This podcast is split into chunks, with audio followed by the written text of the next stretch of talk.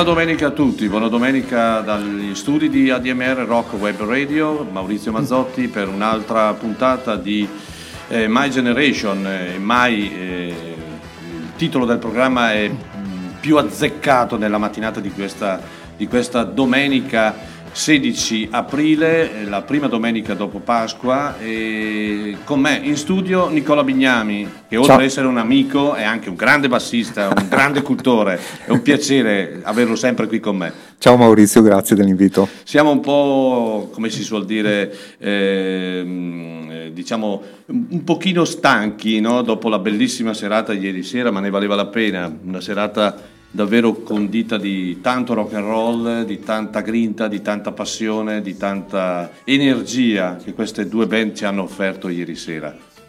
Veramente, era da un mm, parecchio che non sentivo un concerto così coinvolgente. Coinvolgente, diverso, ricordiamo ieri sera qui a Chiari hanno, hanno suonato prima Chuck Pro, o meglio, prima eh, ha aperto questo cantautore che viene dal Vermont e che si è stupito addirittura perché io avessi un tatuaggio dei Fish. Mi ha detto, ah, tu hai un tatuaggio dei Fish, perché chiaramente venendo dal Vermont, la casa dei Fish.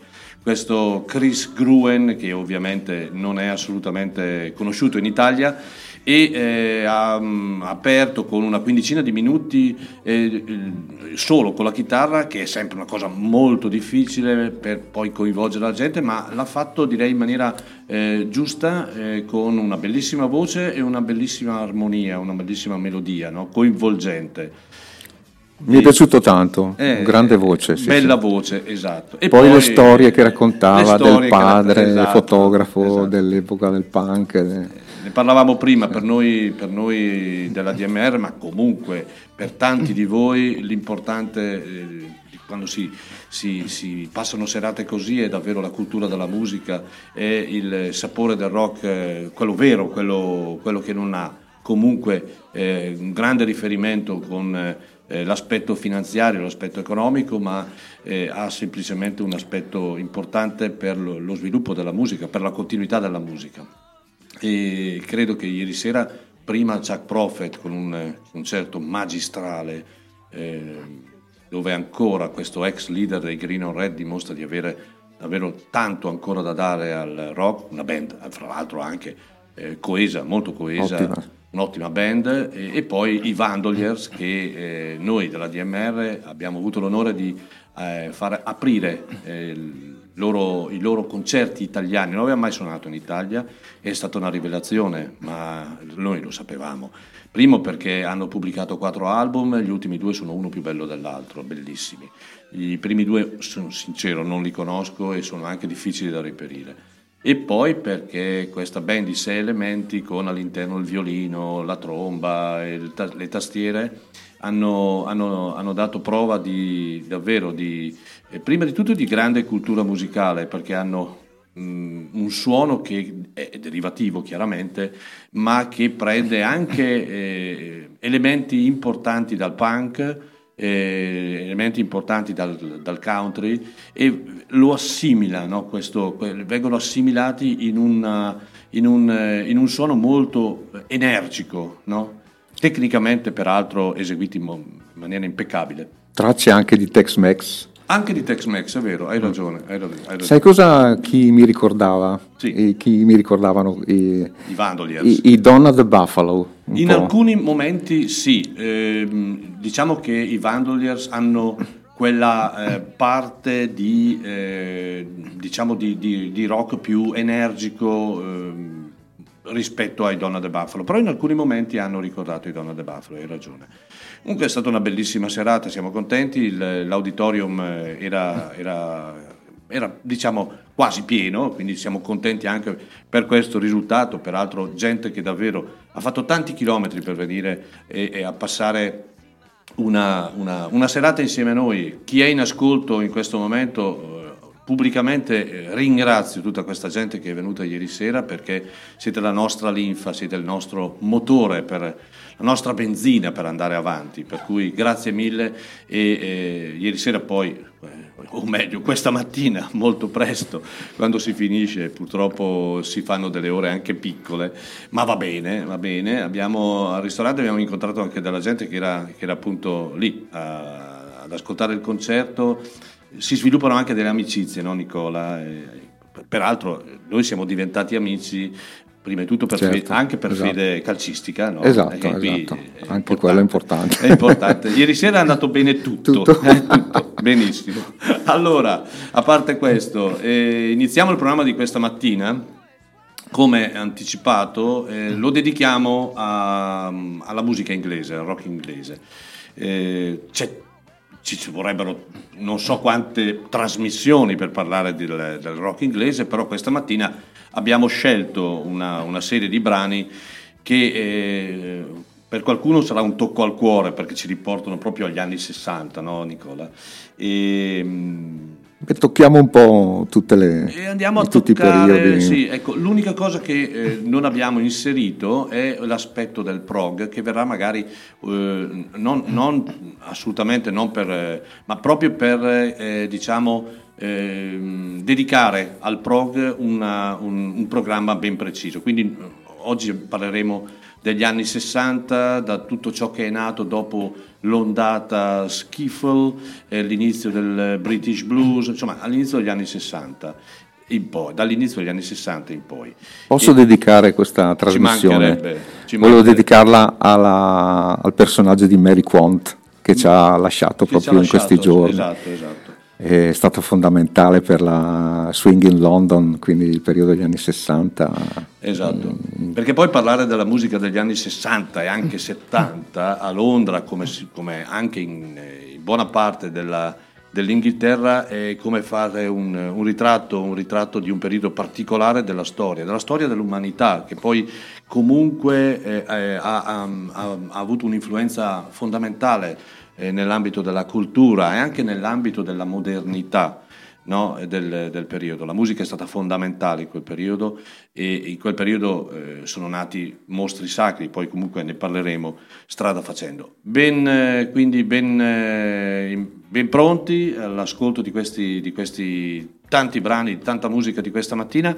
Direi iniziamo subito, iniziamo con eh, una band che so che anche, anche, anche a te Nicola eh, è sempre piaciuta, no? eh, una esatto. band che peraltro è venuta a Chiari eh, nel 2017, una band che però ha perso l'anima quando, quando il povero Libri Low ci ha lasciato, ma ne parleremo dopo. Comunque mi, sto parlando dei Dr. Feelgood, qui parliamo di un brano che è, è uscito nel 1976 dal loro credo primo album e che eh, si chiama She Does It Right, l'album era Down by the Jetty eh, ancora con la presenza di Wilco Johnson. Quindi She Does It Right, iniziamo il primo brano di My Generation di questa mattina. Buon Vai. ascolto.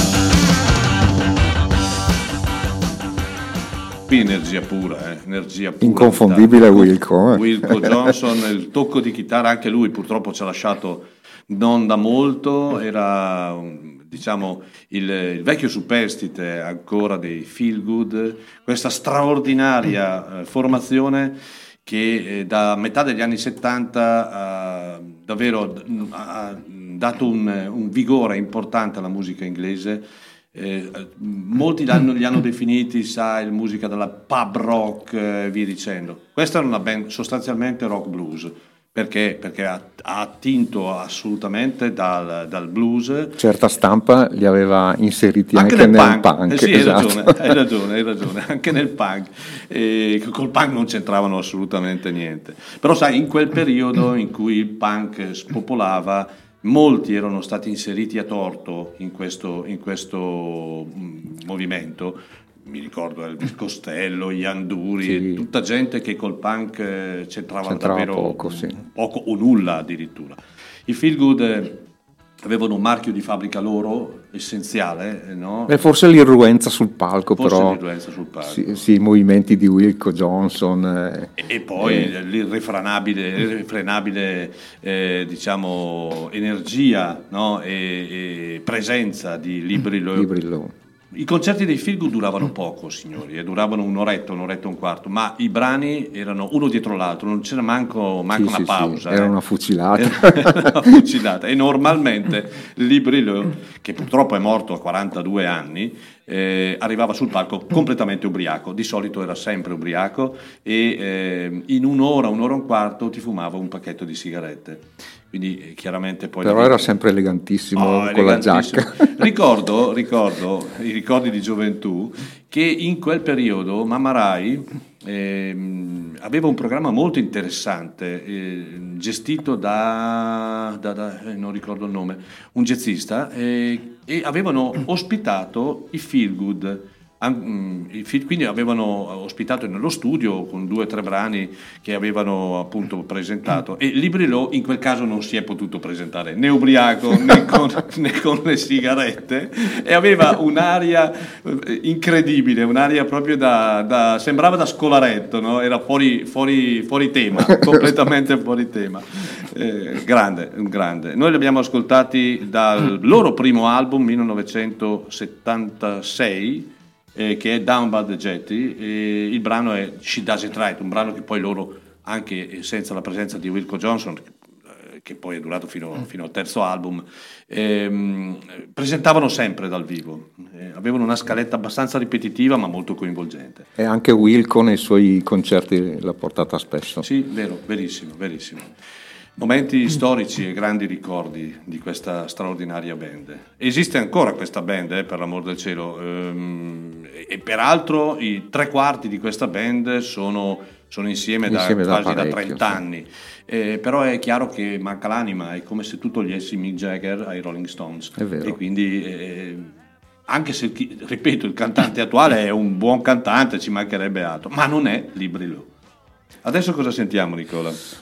Ma direi uno, uno, degli album che io preferisco in tutta la storia del rock. E andiamo indietro di qualche anno perché siamo nel 70, mi sì, sembra. 1900, o addirittura 69. 69? 9, 69, sì. Uh-huh. 69. Si, si, tratta del capolavoro dei Fleetwood Mac, dei primi Fleetwood Mac, eh, Then Play On, il disco. Permettimi, non è una battuta, per me questi sono i Fleetwood Mac. Sicuramente sfondi una porta aperta con me. La, la, la, visione californiana che poi è nata dopo, eh, sicuramente da un punto di vista economico ha, li ha resi miliardari, ma non c'entra nulla con questi Fleetwood Mac.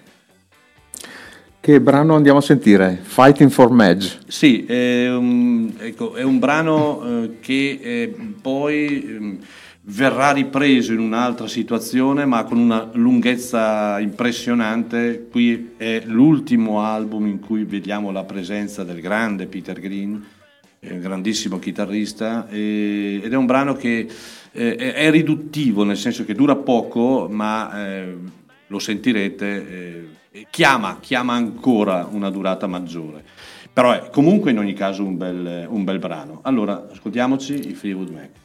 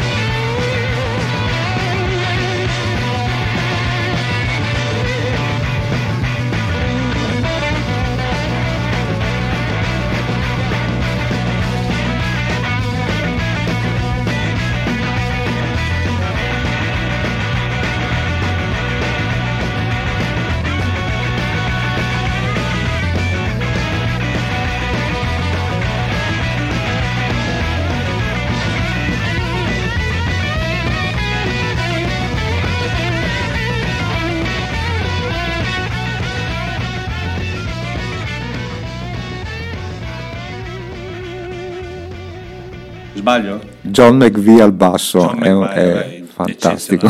Mick Fleetwood, è stato uno dei bassisti di, di riferimento per me. Ah, è importante sai. dire che Nicola Bignami è un signor bassista che ha suonato in parecchie band. Eh, in Italia l'ultima apparizione anche al festival è stata con gli Scotch e eh, adesso però è un'esperienza addirittura norvegese. Sì, ehm, è successo che mm, una band norvegese di tributo a Rory Gallagher è, venu- è, venuta a suonare a Bergamo l'ottobre scorso e gli mancava il bassista. Allora mi sono offerto e gli sono piaciuto e quindi mi hanno chiamato a suonare al, alla notte di tributo a Gallagher in Norvegia, ah. a Oslo, in febbraio, un freddo bestiale. bestiale. e adesso mi richiamano a maggio perché in un locale, adesso non mi ricordo il paese, comunque vicino a Oslo, fanno un tributo ai tre grandi irlandesi, Phil Lynott, Rory Gallagher e Gary Moore. E, e noi con questo gruppo norvegese che si chiamano Birded Babies andiamo a rappresentare Gallagher. Eh, sono molto contento, sono molto... peraltro in Norvegia eh, la, cultura, la, cultura, rock è direi... Ben sviluppata, ci sono dei concerti, dei festival che vengono ripetuti da molti anni a questa parte ed è una cosa... Il festival di Notodden eh, esatto, è uno di questi, quello è importantissimo, esatto. E i Freewood Mac, tornando ai Freewood Mac, eh, diciamo che mm, la presenza di Peter Green in piena forma eh, già eh, ovviamente la si sente nel momento in cui le chitarre poi cominciano, vanno, eh, vanno dove vogliono no? e non le fermi più. E, e fu l'ultimo, l'ultimo capitolo di Peter Green, poi Peter Green lasciò la band e iniziarono tutti i suoi, o meglio erano già iniziati tutti i suoi problemi fisici e mentali, ma per, per uno dei chitarristi secondo me più influenti della, della, della, dell'Inghilterra, un grandissimo chitarrista che, ripeto, ci ha lasciato un paio d'anni fa, credo. Sì, sì, sì. Allora, adesso Nicola ha scelto eh, un, nella, nel, in questa pseudo lista che abbiamo preparato un brano di una band che eh, per molti eh, è considerata una band apripista del, del punk. Eh, ricordiamo che il punk ha, tra virgolette, annullato o ha buttato tutto a match, a, a diciamo, a puttane, diciamo così, così almeno evitiamo fraintendimenti. Termine punk. Termine punk ha, eh, ha, buttato via eh, tutto ciò che era il passato, il blues e tutto il resto. Ma di tutto il mondo rock, l'universo rock ha salvato qualche nome, no? You, ad esempio. E, e appunto i Kings, eh, perché? Perché questa band era una band eh, che con, pensate, con un brano con un brano che ancora oggi tutti ricordano, You Really Got Me, è diventato un, un, un brano universale no? che eh, poi eh, ha, ha, dato la semina, ha dato la semina a, a, a, tutto ciò che sarebbe stato poi anche eh, un, un, modo di suonare il punk, l'hard rock, addirittura anche il metal. Ricordiamo che You Really Got Me è stata anche eh, rivista da tantissimi, ma anche da Van Halen no? sì, nel, famoso, sì, sì. Eh, nel, famoso, credo, loro primo album. E eh, io credo che i Kings eh, siano stati una band eh, che ha lasciato un'eredità incalcolabile perché eh, appunto in un contesto ben preciso, loro sono nati credo nel 1960 o 61, no? in questo pieno fermento hanno davvero dato l'impulso e sono stati seminali. Molti li hanno considerati meno, eh, un gradino meno di Beatles, Rolling Stones, di U, ma niente di, di, di, più, di più, falso, eh, assolutamente. Eh, il brano che abbiamo scelto, o meglio, l'album che abbiamo scelto è un album che è uscito nel 1980, poi un, un, album dal vivo nel quale c'è sicuramente anche Got Me, ma non abbiamo scelto Got Me, abbiamo scelto Catch Me Now I'm Falling e qui si sente ancora la grande energia della band, dei due fratelli Davis, che peraltro poi hanno iniziato questa loro carriera da, solista, eh, da solisti con degli ottimi risultati perché bra- gli album de- dei due sono comunque degli ottimi, degli ottimi. hanno diciamo una, una, una, visione musicale molto diversa da quella che era quella dei Kings, però eh, sicuramente gente davvero che eh, riesce a dare ancora tanto alla musica. Allora, vi ascoltiamo Nicola? Eh? Volentieri. I Kings.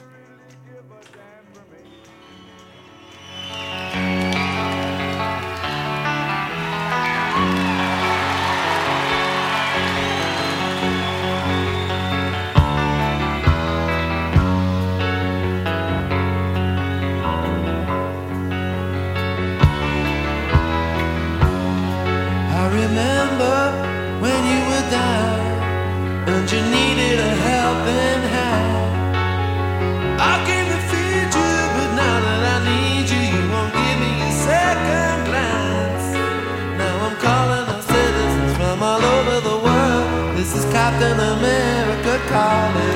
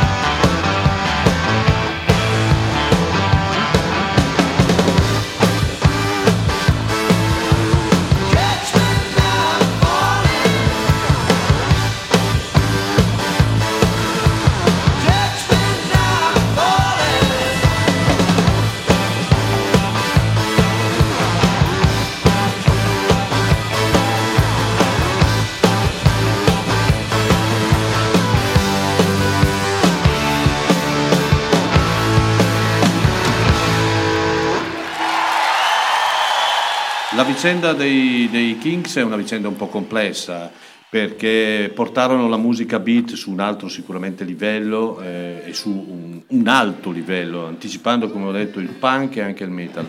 Perché è complessa? Perché all'inizio ehm, la discografia dei Kings era quasi completamente composta da 45 giri e ehm, allora diciamo che la moda del 33 giri non c'era, era in buona sostanza il 33 giri era un, una raccolta di 45 giri.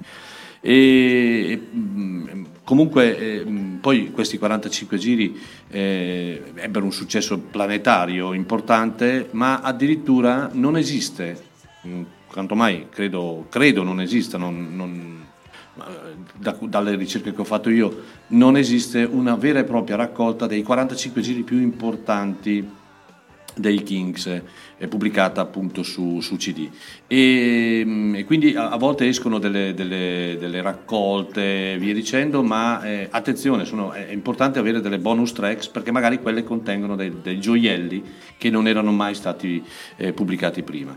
Quindi invece noi li abbiamo presi da un album dell'80 che si chiama eh, semplicemente eh, live eh, e One for the Road ed è eh, un live molto energico, molto d'impatto dove loro si eh, presentano in grande forma e abbiamo ascoltato Catch Me Now I'm Falling.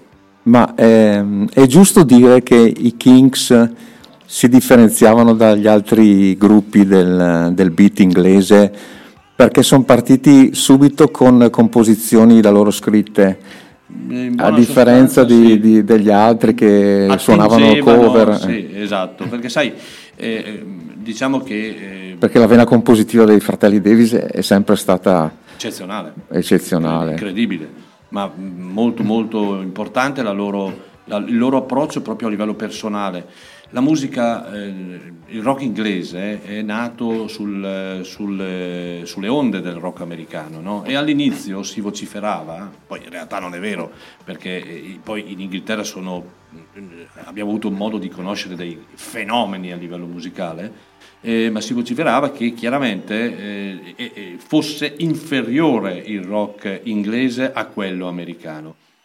L'esempio, ad esempio, dei Kings l'hai detto proprio tu, un, un esempio eh, originale, un esempio dove attingevano poco dal rock americano, in buona sostanza. Ecco perché anche il punk eh, li ha messi come, eh, diciamo, come santini, sì.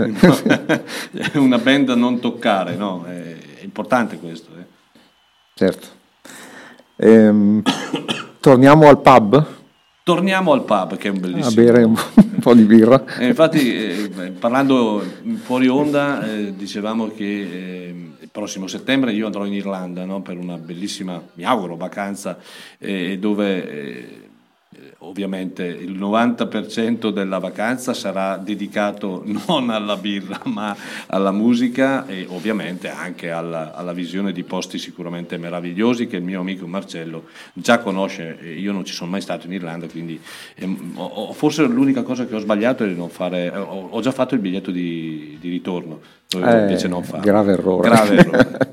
Volevo rispondere a Chiara che ci ha scritto ah, sì. che salutiamo. Che non c'è bisogno che lei faccia il biglietto per la Norvegia, visto che viene con me in, in Irlanda dove c'è il tributo a Gallagher ah, più, ah, okay. più importante d'Europa. Insomma. Bene, bene, la salutiamo, è molto, sempre molto simpatica e sempre presente ai grandi concerti.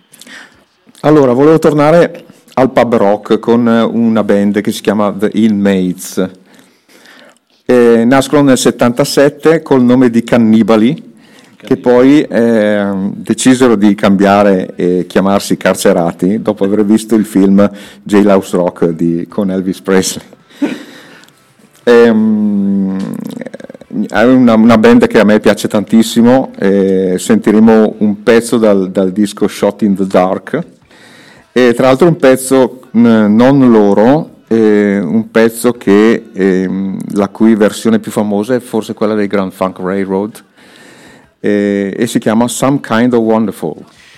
Alcuni, alcuni, li hanno per un certo periodo li avevano associati un po' ai feel good, forse, ma sostanzialmente sono un po' diversi dai feel good. Sì, i fratellini minori dei feel good. I fratellini minori sì, dei sì, feel good. Però grande band anche gli Inmates.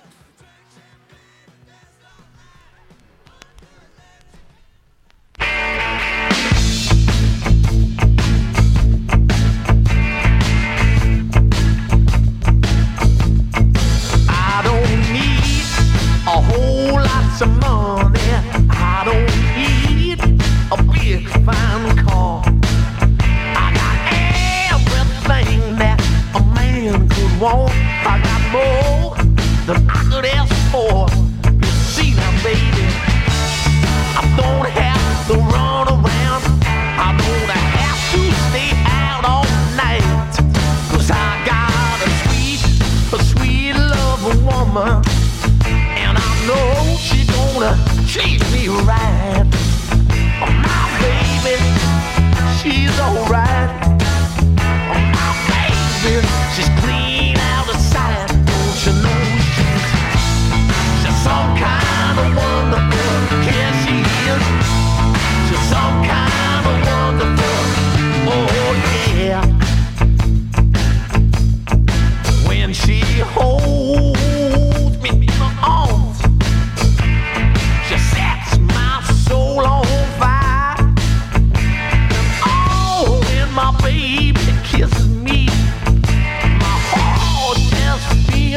desire. And when she wraps her loving arms around me, almost drives me out of my mind. I get a funny little feeling inside me. Chills run up and down my spine. But My baby, she's alright.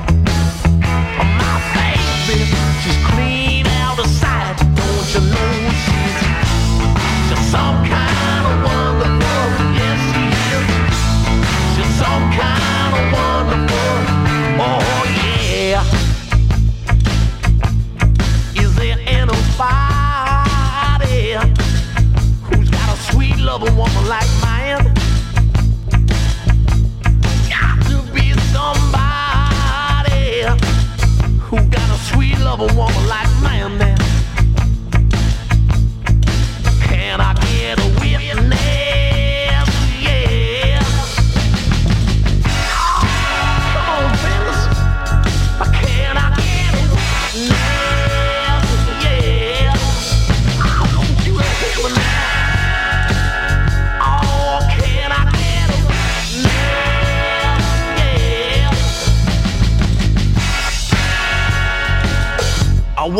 talk about my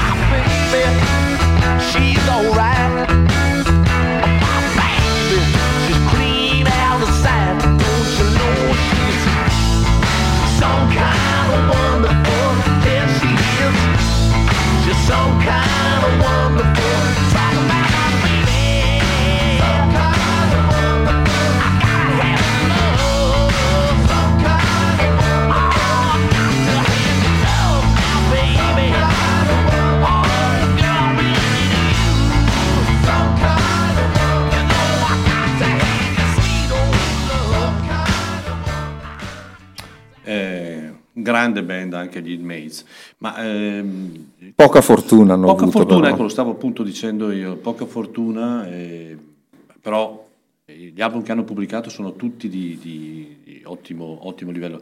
Avevano iniziato credo con eh, un brano che eh, in Inghilterra era andato molto bene, Dirty Water se non sbaglio. Dall'album First Offender. Esatto, esatto, e la memoria non mi inganna, eh, nonostante l'età, Nicola, la memoria non inganna. Allora, ricordiamo, sono le 9.43, eh, siete in compagnia di ehm, Maurizio Mazzotti, Nicola Bignami e con My Generation eh, la puntata numero 119. ehm, Ah, però, 119, 119esima puntata per questa straordinaria radio che ormai sta compiendo quasi tre anni di vita e che eh, diffonde, diffonde grande musica, che è la cosa più importante, con eh, davvero grandi collaboratori che io ringrazio pubblicamente, uno più bravo dell'altro, che dedicano il loro tempo, eh, la loro opera per, questo obiettivo, fare crescere in Italia un, un riferimento che, eh, che, dove si ascolti musica che normalmente non si ascolta dalle altre parti. E siamo contenti, siamo contenti anche perché abbiamo abbinato i concerti, abbiamo abbinato gli showcase che facciamo, eseguiamo qui in radio, anzi poi pubblicamente vi dirò anche i prossimi appuntamenti. Eh, sul nostro sito www.admr-chiari.it, eh, visto che eh, purtroppo tutto ha un costo, purtroppo, dico purtroppo, e gli aiuti sono sempre pochissimi, ehm, c'è la possibilità di sostenerci, sostenendoci con un tesseramento annuale del costo di 30 euro, con un bonifico. E io dico sempre che per arrivare a un litro serve anche la goccia e quindi eh, le gocce singole sono davvero fondamentali e importanti. Avete dato un segno importante fino adesso, però chiaramente si può fare ancora, ancora di più per sostenere i nostri obiettivi. E, e da ultimo ehm, c'è la possibilità da quest'anno di poter destinare il 5 per 1000 alla nostra associazione. Basta indicare nell'ultima parte della dichiarazione dei redditi, che sia 730, modello unico, quello che volete voi, il codice fiscale dell'ADMR che troverete sempre in, eh, nel frontespizio nostra, del nostro sito. E questo è un annuncio importante che noi continuiamo a dare proprio per dare continuità alla nostra radio che ha altri progetti molto importanti e vedrete, eh, ma veramente anche con l'entrata di altri collaboratori importanti. Adesso parliamo di una band che io ho amato tanto, e ci ha lasciato peraltro davvero da, da pochissimo questo chitarrista straordinario. Qui chiaramente parliamo di gente che ha una certa età e che purtroppo uno a uno purtroppo se ne vanno e negli ultimi anni è stato davvero una, una, carneficina, ne sono andati veramente tanti purtroppo. Sto parlando dei Savoy Brown e il cui leader era Keith Simmons. E I Savoy Brown, diciamo una band che è nata a metà degli anni 60, rientrano nel pieno in quel fenomeno inglese denominato British Blues che si sviluppò all'inizio degli anni 60, derivativo dallo e vi dicendo, intorno alla figura di Alexis Corner, altro grande eh, riferimento. Ehm, eh, in, questo contesto di British Blues eh, abbiamo avuto l'onore di conoscere artisti, hanno fatto parte artisti di, di, livello immenso, da Charlie Watts a Jack Bruce, a Kate Richards, a John McLaughlin, eh, Eric Bardon, eh, John Mayer stesso. Eh, e quindi è stata una, una, un'officina che ha prodotto davvero delle, delle C'erano pro- proprio le due officine. C'erano le due officine. John Mayer a Manchester e, è vero, è vero, e Alexis Corner a Londra, a Londra, è vero. Però non era facile in quel periodo ehm, proporre il blues in Inghilterra perché eh, culturalmente c'erano appunto le minigonne di eh, Mary Quant e, eh, e, poi c'erano chiaramente i quattro di Liverpool che spopolavano e quindi eh, è vero, tutto nasce dal blues ma eh, chiaramente avevano un suono completamente diverso. E ecco perché molte band eh, inglesi che suonavano rock blues avevano più successo in America che in, in casa propria, che in Inghilterra. Questo è il caso proprio dei Savoy Brown. I Savoy Brown poi... Allora, intanto ascoltiamoli, poi diciamo ancora due paroline su, perché magari poi voi volete la musica e mi sembra giusto. Li prendiamo dal vivo, dal vivo in un, in un album che è eh, del 1980-81, un, uno dei tanti album che i Savoy Brown hanno pubblicato, e eh, Street Corner Talking è il brano straordinario dove si sente davvero la mano di Keith Simmons, altro straordinario chitarrista.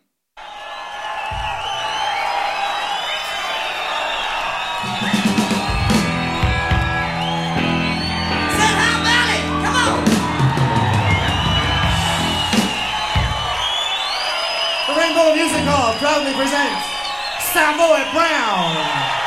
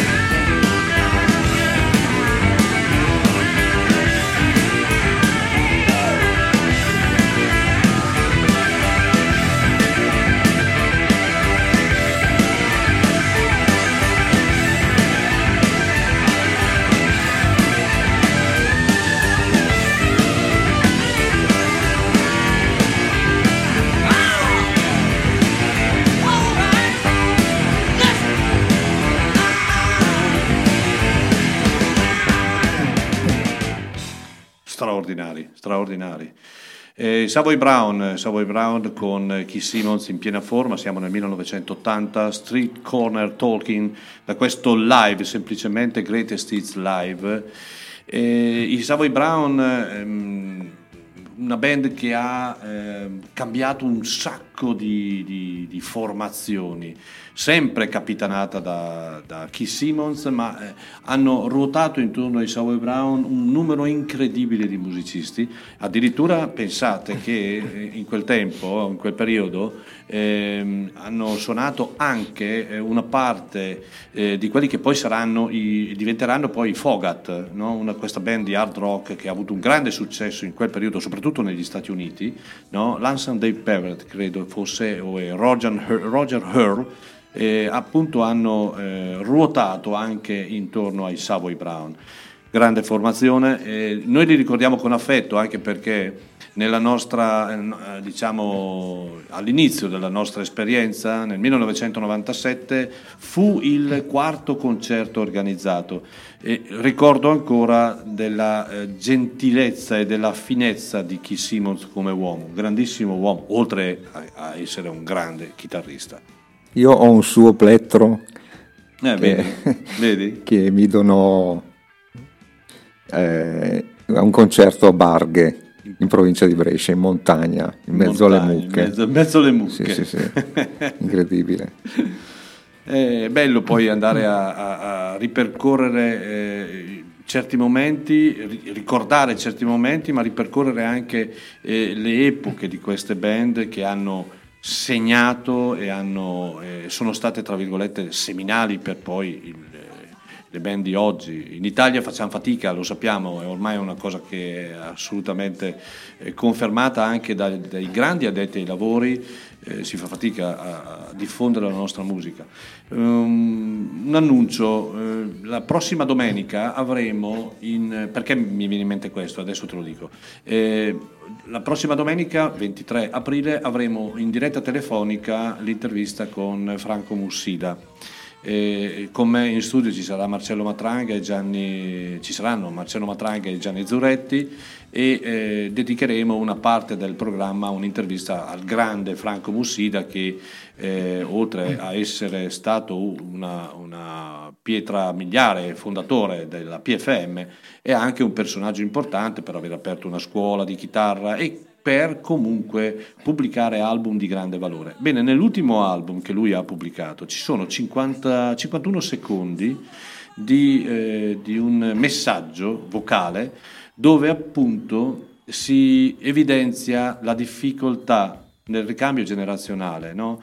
e eh, viene detto proprio eh, che qualche colpa, anche qualche importante colpa, ce l'hanno gli artisti di quel periodo. Perché? Perché hanno goduto di, quel- di quell'epoca, no? non so se sei d'accordo Nicola, hanno goduto di quell'epoca così meravigliosa. Nascevano fenomeni, eh, la gente seguiva. Qualsiasi concerto anche di band misconosciute, i palazzetti erano pieni di migliaia di persone. Eh, oggi non è più così. E, e questa riflessione che viene fatta, poi glielo chiederò, eh, onestamente a Bussida glielo chiederò, ma questa riflessione che viene fatta dice appunto, eh, sostiene che molto di quello che stiamo vivendo oggi è per colpa anche di chi ha vissuto quel periodo. Io non so se questo sia vero o no. Sta di fatto che i ragazzi del giorno oggi fanno fatica ad approcciarsi a a un certo tipo di musica. Sì, vedevo la sala ieri sera, eh, Ragazzi non ce ne sono. mancavano i ragazzi. ragazzi non ce ne sono ed è un grande peccato perché si perde davvero una, una parte fondamentale eh, di musica ma soprattutto di cultura perché, perché eh, la cultura rock è una cultura che Però spero che Mussida chiarisca meglio il Ma, concetto sai, perché l- sì. non l'ho ben capito ma neanche io. guarda il, ehm, probabilmente eh, glielo chiederemo glielo chiederemo e lo dirà eh, lui in diretta domenica prossima peraltro Franco Mussida il 3 giugno sarà qui a destra alla mia destra c'è un palco eh, farà un- uno showcase in casa della DMR per cui eh, è una cosa che a noi piace tantissimo questa, avremo- avere l'onore di avere un personaggio del genere qui. eh, tra noi, nella città della forneria. nella città della forneria. Cosa ascoltiamo adesso? Allora, lasciamo il blues e direi di andare a scoprire, cioè a scoprire, a sentire una band che a me piace tantissimo. Si chiamano i Kula Shaker. Sono inglesi, e il leader eh, si chiama Crispian Mills, è nato ad Hammersmith in provincia di Londra nel 73. È un gruppo degli anni 90 mm, che c'è tuttora, fa che io musica conosco tuttora. poco, sono sincero. E, mm, Tipo la conosci- caratteristica un po' di, di- di questa band è di fare del, del- del power pop eh, intriso di, di atmosfere indiane, perché il leader dopo un viaggio in India è, è- è rimasto folgorato da questi poeti indiani. Kula Shaker è, è il nome di, Sì, sì, uno sì, dei sì, più sì, importanti questo poeti indiani e quindi eh, mischiano anche la psichedelia con il rock. Eh, grandissimo successo, è stato una cover addirittura dai Deep Purple. Eh, il brano si chiama Hush e Hush, li ha fatti entrare in classifica Certo. prepotentemente negli anni 90. E andiamo a sentire il loro ultimo lavoro che ha un titolo pazzesco, io eh, tenterei di dirlo in italiano. Allora, la prima congregazione, la chiesa della prima congregazione dell'amore eterno e degli abbracci liberi. Beh, il titolo è bellissimo. Il titolo è bellissimo, titolo è un po' un bellissimo. contest album che parla di cose psichedeliche, ehm, religiose, non, non so bene. Andiamo a sentire il, il brano che, che si chiama Don't Forsake Me, poi ne parliamo ancora.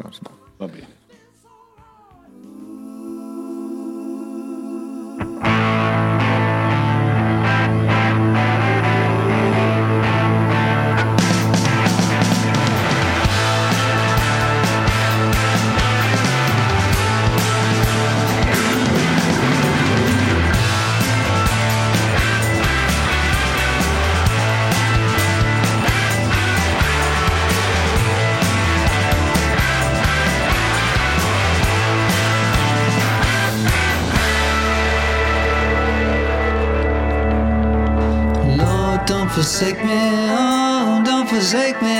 Leave me for living, leave me to die. Oh, Lord, protect me, oh, don't forget me. Leave me for living,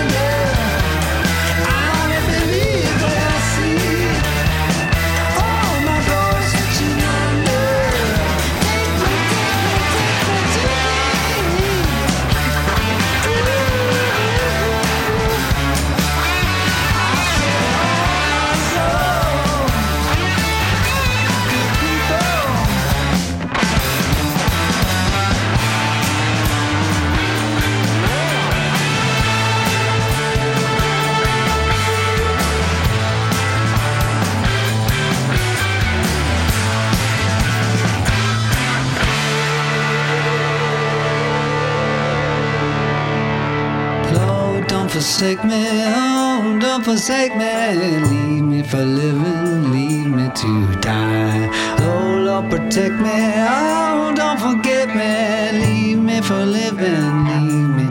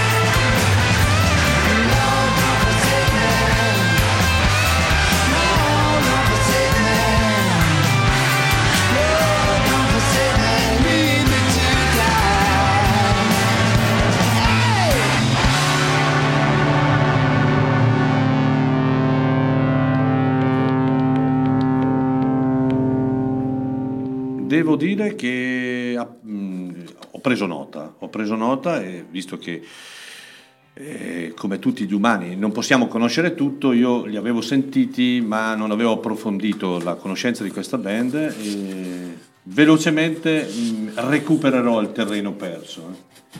Vogliamo ricordare Kula Shaker, cos'è che abbiamo, che brano che abbiamo sentito? Le Shaker abbiamo sentito Don't Forsake Me dal loro ultimo lavoro del 2022. Ecco, perfetto.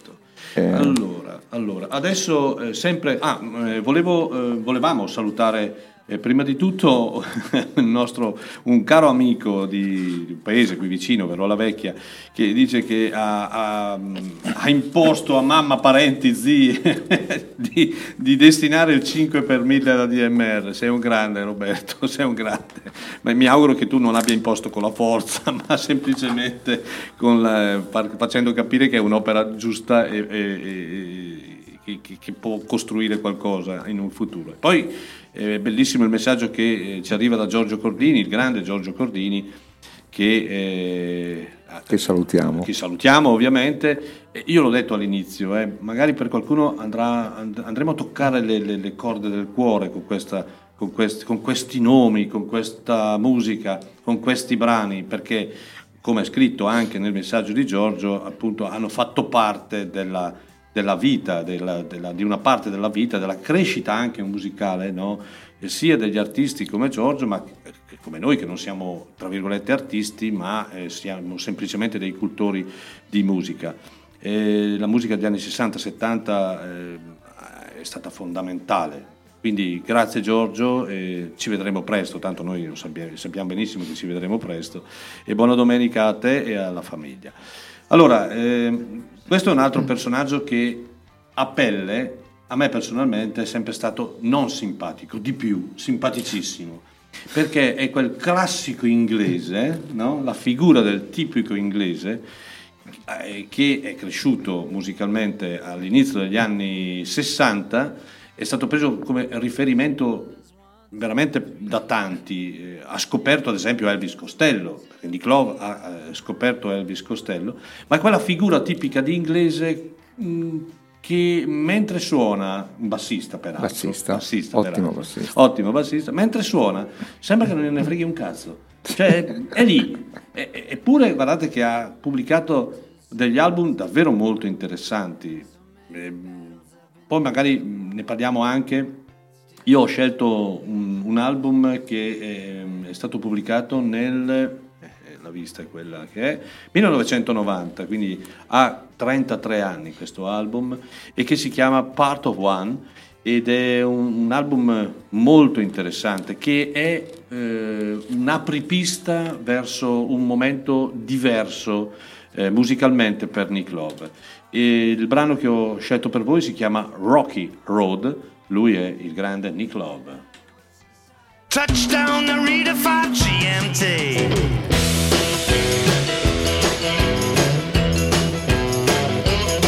But it's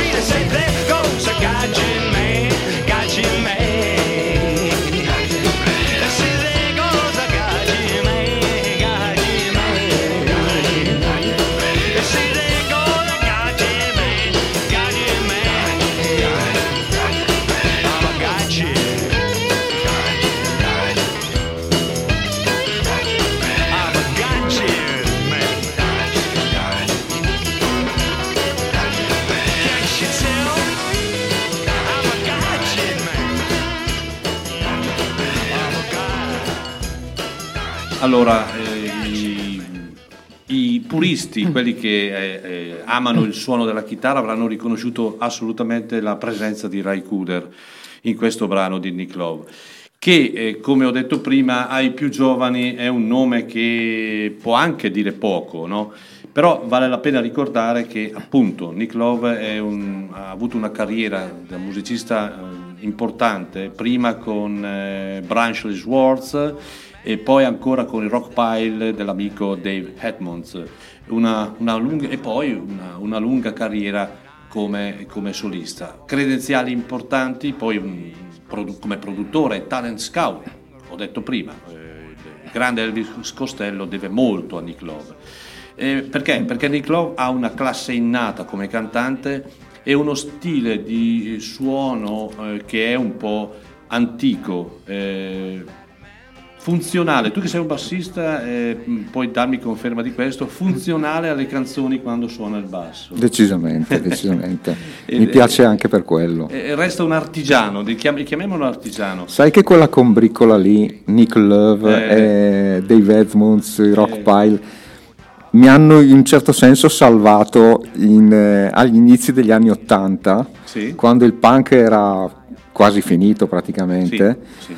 E c'era l'avvento della disco music eh, prepotentemente. E io mi sono ancorato a quella combricola lì Eh, in quel periodo. eh, prendevo i loro dischi e, e il rock è continuato anche per loro. insomma. Assolutamente. Nick Love, pensate, ehm, ha aperto la sua visione musicale e qui c'è anche una grande intelligenza, una grande visione universale della musica, andando poi a collaborare con grandi artisti americani come Jill Carter, come Ray Cooder, come eh, con, eh, I Fabulous Thunderbirds come produttore li ha anche lanciati come con John Hyatt, ricordiamo il Little Village che non hanno avuto fortuna, hanno pubblicato Esatto. un album solo. Ri- Ricordiamo ad esempio l'immenso lavoro di John Hyatt Bring to the Family, dove il bassista è Nick Love in questa formazione. Quindi scusate.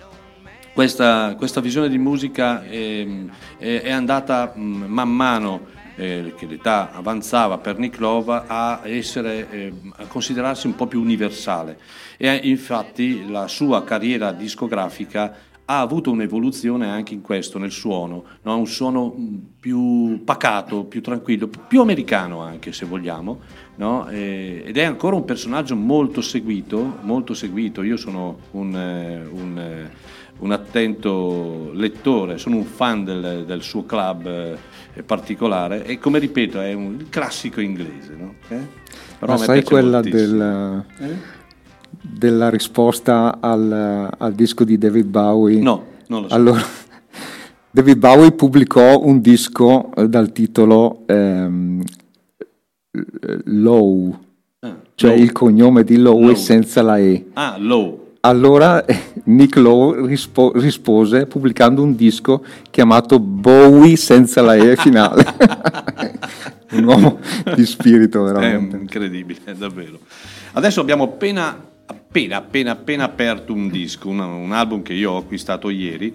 e- Qui siamo al top. Qui siamo, eh, sì, eh, siamo davvero al top eh, di una band che peraltro eh, continua, continua. eh, sono oltre 50 anni di vita di questa band e, e che eh, non smette mai di eh, regalarci anche sorprese da un certo tu- punto di vista musicale, ma una band, o meglio due consideriamoli fratelli, eh, amici non solo, ma fratelli, che hanno dato tanto alla musica e tanto hanno ancora da dare, ma soprattutto eh, continuano imperterriti nonostante l'età, nonostante problemi fisici, nonostante una serie di situazioni, a, eh, a- a- così, a- attirare molta gente, li vedremo anche a Firenze il prossimo cos'è, Giugno, marzo, giugno. giugno.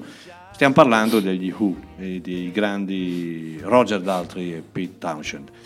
Questo è un album che è uscito da poco, è un live a Wembley, credo A Wembley. E che è stato realizzato anche con eh, un'orchestra.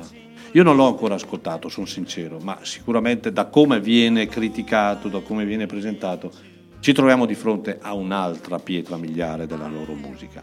Cosa hai scelto, Nicola? E a Firenze verranno proprio con l'orchestra, quindi Ah, faranno i brani con l'orchestra, ok. arrangiati in questa, in questa maniera. Abbiamo scelto il, il brano The Punk and the Godfather. Sentiamo gli U, non smettono mai di sorprenderci, mai.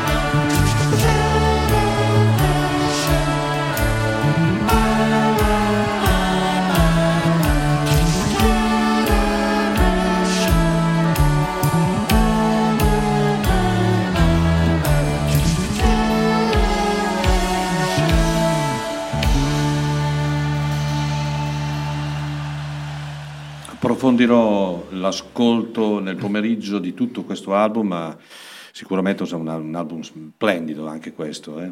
I, grandi, I grandi U che non, eh, ripeto, hanno ancora la voglia, la forza. Pete è in forma smagliante, Eh, in forma- veramente. eh, Pensate che Roger Daltrey, tanto che eh, poi eh, si parla di, di legami con, eh, con amici e via dicendo, ha pubblicato un album alcuni anni fa con Wilco Johnson, Sì. L'amore proprio per il blues, e, e lui, mm, famosissimo, miliardario, tutto quello che volete, no? Eh, si è divertito a- chiamando il suo caro amico Wilco Johnson, che ha accettato, hanno accettato entrambi. di- di- era- mh, si diceva che era tempo che volevano fare qualcosa insieme legati al blues oggi non l'abbiamo messi in scaletta, dovevamo forse metterli, ma abbiamo dimenticato tante cose. eh. Ma ehm, e appunto questo album che è uscito qualche anno fa, un album davvero intrinso di, di- di- di- anima, di sudore, di amore verso il blues. Eh, grandi, noi abbiamo ascoltato questo brano che si intitola The Punk and the Godfather. Ecco, mh, siccome è un album nuovissimo, adesso parliamo di un altro grande inglese che purtroppo mh, ci ha lasciato parecchi anni fa. E poi ritorniamo ancora a questo album perché, eh, all'album degli U perché c'è una canzone che piace sicuramente a Nicola e so anche il perché, e- perché Nicola essendo un grande bassista penso che sia stato un estimatore primo di- prima di tutto di John Entwistle e poi dell'attuale credo sia ancora Non Pino- c'è più Pino Non c'è Palladino, Pino in Palladino, questo non disco c'è, eh. c'è un grandissimo bassista, tra l'altro John Button. John. Button, John Button. Me- Mentre invece adesso parliamo di un artista che, eh, pensate, era stato anche un papabile quinto Rolling Stones quando, eh, uscì, quando morì Brian Jones. Poi però il carattere di questo personaggio mh, eh, non andava molto bene in, eh, in, eh, rapporto con i- il duo eh, Mick Jagger e Kate Richards. Sto parlando di Steve Marriott. Steve Marriott è un personaggio che eh, il mondo inglese ci ha fatto conoscere per il suo legame con due band straordinarie che sono prima gli Small Faces e poi gli Humble Pie. E poi ha intrapreso la sua eh, carriera da solista che peraltro eh, è stata, tra virgolette, caga- cagata poco, permettetemi il termine anche poco ortodosso, eh, perché purtroppo eh, era un personaggio molto diretto, schietto e eh, alla stampa inglese, alla critica inglese, tu- tutto questo non andava molto bene. Ha pubblicato però degli album molto belli, molto molto belli, lui è un tecnica chitarrista della chitarristica straordinaria. Eh, io credo che eh, se, fosse, eh, se non fosse successo appunto un- una morte allucinante, poi vi spiego come è successo, eh, l'avremmo probabilmente portato in, in Italia e l'avremmo portato sicuramente nelle, nelle nostre dimensioni di concerto. Qui lo ritraiamo, lo, lo troviamo nel eh, 1984 eh, a Dingwalls, un eh, concerto per pochi intimi, proprio come amava lui, in trio, con un grandissimo eh, bassista, Jimmy Leverton, ehm, ed è un album, credetemi, fantastico. È un album che si ascolta tutto d'un fiato, un album lungo, un concerto strepitoso. Full for a Pretty Face è la canzone che io ho scelto per voi. Lui è il grande Steve Marriott. This is a humble pie song called I'm a Fool for a Pretty Face.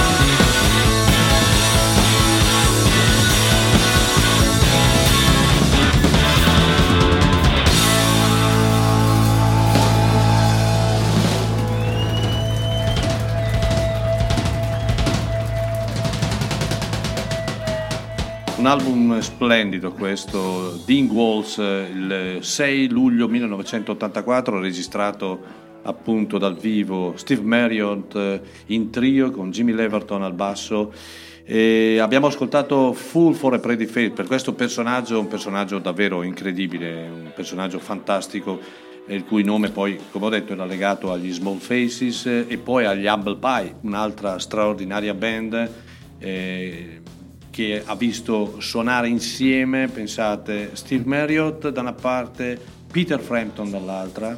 Eh, Peter Frampton è considerato da molti un americano, in realtà è inglese a tutti gli effetti, poi lui ha spopolato in America, ma proprio perché eh, la stessa cosa, così come i Savoy Brown e altre band, gli, eh, gli Humble Pie avevano successo più in America che in, in Inghilterra e poi eh, ancora poi con eh, il chitarrista che poi andrò a suonare con eh, il, eh, il Colosseum Clemson. Ah, Clemson, Clemson, esatto.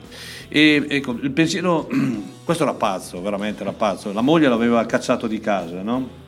e lui viveva da solo viveva da solo in, in un appartamento e purtroppo una sera, eh, tornando da un concerto, chiaramente in uno stato, era un ubriacone, lo sappiamo tutti, eh, quindi non era particolarmente cosciente, eh, ha acceso una sigaretta e purtroppo la casa ha preso fuoco ed è morto così, una morte allucinante, eh, giovane perché chiaramente non aveva, è morto parecchi anni fa, ma è, è morto in questo modo, una morte, credetemi, allucinante, per un artista che avrebbe comunque dato ancora molto alla musica eccezionale.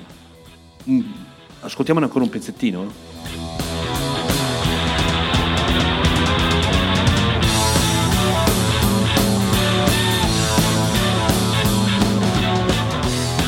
Lui fa parte di, quella, di, quella, di quel gruppo di musicisti che eh, aveva unito il blues con, con eh, l'hard rock, con Hard il, rock. Bel rock Dopo casomai lo risentiamo con gli Humble Pie. anche con gli small faces se vogliamo, Ah, assolutamente. Abbiamo tanta carne al fuoco e come diceva Giorgio Cordini stiamo, eh, stiamo mm, facendo passare delle pagine delle- degli album fotografici, fo- fotografico incredibile di quegli anni in Inghilterra. Intanto Chiara mi ha scritto ancora. Ha eh, già di- preso il biglietto? No, dicendo che ha visto i Kula Shaker dal vivo nel 97 e da apertu- facevano da apertura agli Aerosmith Ah. e non gli sono piaciuti, ma bisogna tener conto che lei all'epoca era piuttosto metallara, Ah, lo vedi. dice anche lei, quindi Eh, beh, capita. Mentre invece voglio salutare, voglio salutare un caro amico eh, che eh, era presente ieri sera al concerto. eh, pensate, eh, un amico di Roma, Giovanni Sottosanti, che oltre ad essere un amico è anche un grandissimo cultore di musica. Da Roma è venuto a vedere il concerto, assistere al concerto insieme a noi. eh, un buon rientro a casa, caro Giovanni. Ti aspettavamo in studio, però vabbè, eh, sarà per un'altra volta. Ok. Allora, abbiamo detto che tornavamo sul grande album degli Who, appena pubblicato questo album live a Wembley con l'orchestra. E Nicola ha scelto un altro brano da questo album che è doppio, è doppio, quindi E ho scelto Join Together, Bene. un brano storico degli brano storico.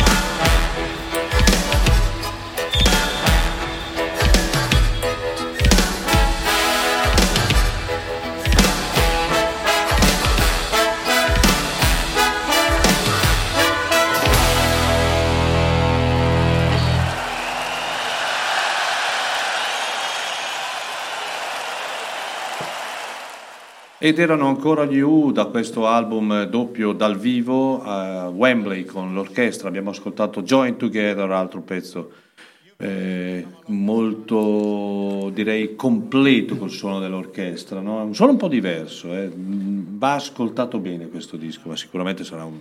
Ripeto, lo- l'abbiamo aperto questa mattina, l'ho aperto questa mattina.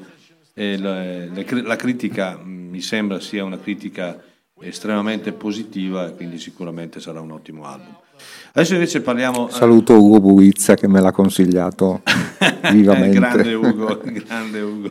Ieri sera era scatenato sull'onda del, del ritmo dei Vandoliers, eh? era davvero scatenato. Ciao Ugo. Allora, ehm, stiamo parlando di rock, del rock in- inglese, la, la- la storia del rock inglese con tanti nomi che vi affascinano ancora che vi fanno tremare, sono sicuro, perché, perché negli anni 50 la Gran Bretagna fu particolarmente predisposta ad accogliere la cultura, la musica rock e soprattutto il rock and roll che proveniva dalla- dall'America. E un, un po' perché eh, diciamo, c'era- c'erano ancora molti militari della seconda guerra mondiale americani che erano in, eh, in Inghilterra, anche se eh, devo dire ehm, eh, il rock inizialmente in Inghilterra non spopolava molto, però si è creato pian piano che poi chiaramente con la, eh, la rivoluzione giovanile no, si è creato un modello, modello, un modello di cultura attraverso anche la presenza della musica. Eh, tu mi insegni, c'era la famosa, il famoso, il la famosa diatriba Moz e Rock e quindi eh, la musica veniva considerata come parte integrante della propria, della propria cultura personale. E intorno a, questa- a questo, a questo, diciamo, mondo no, eh, nascevano come funghi, veramente, band che poi magari sono durate anche poco, due album, tre album, ma che hanno dato linfa vitale per lo sviluppo di una eh, grande eh, diciamo, eh, qualità di musica. Eh, sono tantissimi gli artisti che ancora oggi ricordiamo, eh, viventi o no, e che hanno inglesi e che hanno rappresentato una, una parte storica no, del, del mondo musicale mondiale. È stata una generazione speciale. È stata una me. generazione speciale. Tutti giovanissimi erano quando hanno iniziato. Addirittura è bravissimo. Ehm, poi ascoltiamo un brano degli Small Faces. Gli Small Faces a 20 anni, ancora prima di 20 anni erano primi in classifica, no? Non come oggi, mh, che sì, magari qualcuno va in classifica, però te lo dimentichi, no? Oggi è un uso e getta, eh, proprio perché manca la sostanza, manca la qualità nella musica, no? non ti restano. Ancora oggi noi ascoltiamo un brano che ha 50-60 anni e ci viene la pelle d'oca. Eh, sfido chiunque a ricordare chi ha vinto Sanremo l'anno scorso o chi ha partecipato a Sanremo l'anno scorso. Ah, io non lo so.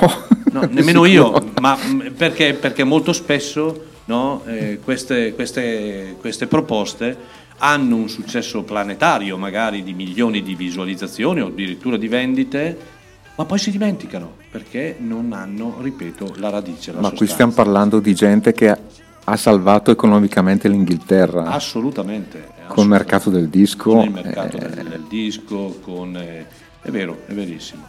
Adesso parliamo di un, di un personaggio che eh, è un personaggio importante, il suo nome è legato essenzialmente a, a due, a due grandi formazioni, prima gli Small Faces con Steve Marriott e poi con i Faces. Poi mh, finita questa sua eh, esperienza in queste due band eh, storiche, epocali, eh, si è dedicato al suo vecchio amore, che era il, il folk, il country, ovviamente anche il rock and roll. E sto parlando di Ronnie Lane. Ronnie Lane, peraltro, notevole bassista. Ronnie Lane era un bassista notevole, di, di ottima caratura. Si è dedicato a questa sua passione e pensate, aveva ehm, formato una band che si chiamava Slim Change e questa band eh, era una band che eh, amava ehm, spostarsi da città a città in Inghilterra o addirittura paesi e paesi andando anche nei paesi di campagna e via dicendo con delle carovane, no? E suonando anche eh, nei campi, suonando in piccoli locali, suonando in dimensioni particolari, suonando la musica che Ronnie Lane fondamentalmente ha sempre amato, ripeto, eh, quella musica legata alla tradizione, al folk, al country. E poi vabbè, il suo nome è legato anche a varie collaborazioni con Ron, con Ron Wood, con Pete Townshend, l'ultima purtroppo prima di morire e prima che gli diagnosticassero la sclerosi multipla fu la collaborazione con Pete Townshend e Eric Clapton, Henry Spinetti e vi dicendo che era appunto Raw Mix e poi ascolteremo. Io ho scelto un brano che è tratto da un album del 1976 e e si chiama One for the Road. Anche, eh, beh, no- ho notato che sono due titoli uguali, anche quello dei, Ki- dei vero. Kings, è vero. Vabbè. One for the Road 1976, Don't Try and Change My Mind. Lui è il grande Ronnie Lane.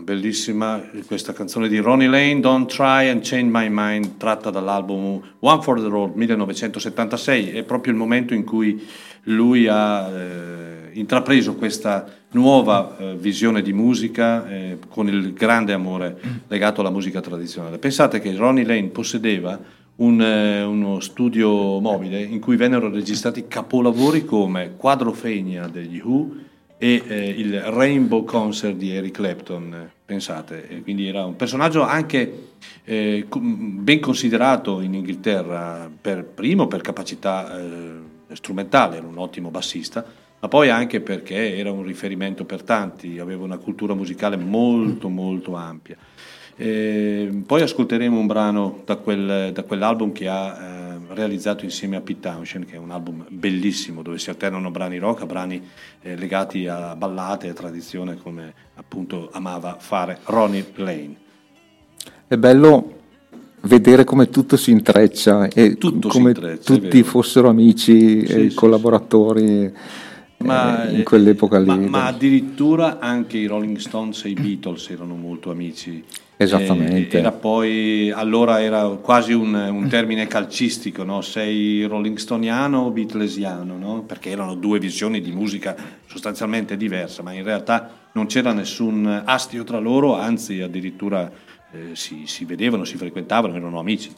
Quindi E la figura di Pete Townsend è proprio la il trade union. Trade union, sì, è vero. Eh, molto spesso è successo che eh, si battesse per la salute di Eric Clapton o perché. Mick Jagger era finito in carcere. Vero, vero. Eh, Ma perché fondamentalmente Pete Townshend è una persona molto buona e, di- e- e che, che ha dei sani principi. Poi anni fa era stato addirittura Accusato di pedofilia, di, di- di pedofilia, cosa- ma cose che eh, non gli passavano neanche per, eh, sì, per la testa. infatti eh, è stato scagionato, scagionato immediatamente.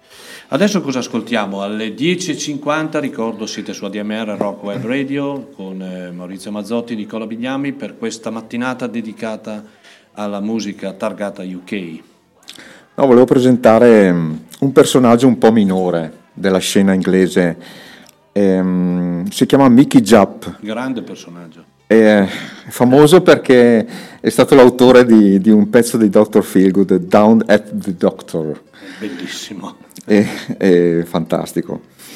E, mm, fu prodotto da Nick Love, e qui ritorniamo E qui al torniamo. personaggione, e poi anche da Gary Brooker dei Procolarum, da Robin Trower, però ehm, diciamo non ebbe quel grande successo eh, de- de- del- dell'intero movimento pub rock.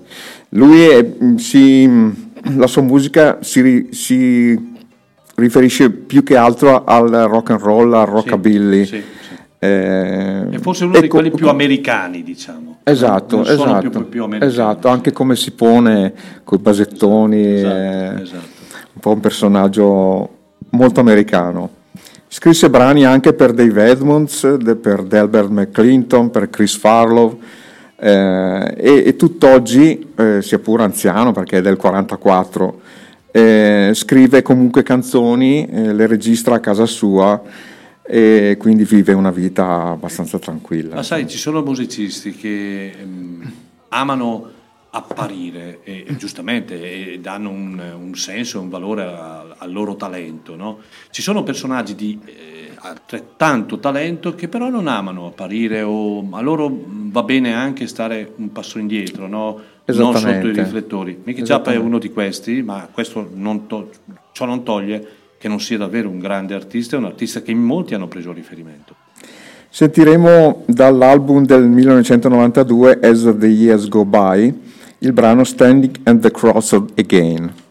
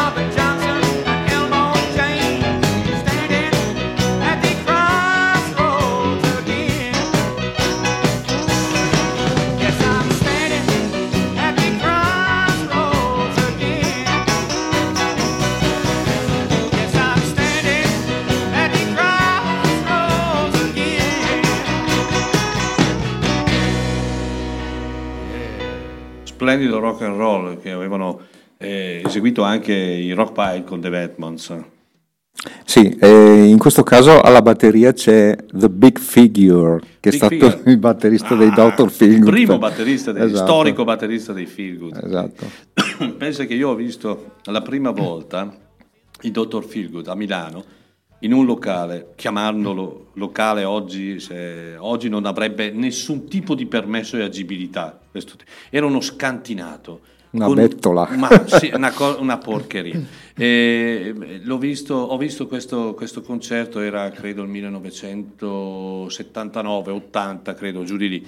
E, mm, ehm, quando iniziò questo concerto entrò eh, appunto The Big Figure, il batterista, cominciò a martellare, poi entrarono eh, chiaramente, allora, eh, allora c'era come chitarrista eh, Johnny Guitar, c'era Sì. Johnny Guitar e poi al basso, onestamente non ricordo il nome, e entrò Libri completamente ubriaco. Pensa, e- il palco era basso rispetto alla- alla- alla- proprio al soffitto e tra il soffitto, eh, diciamo staccato 10 cm, c'era un, un tubo, un tubo, una tubatura, pensate che posti, che locali.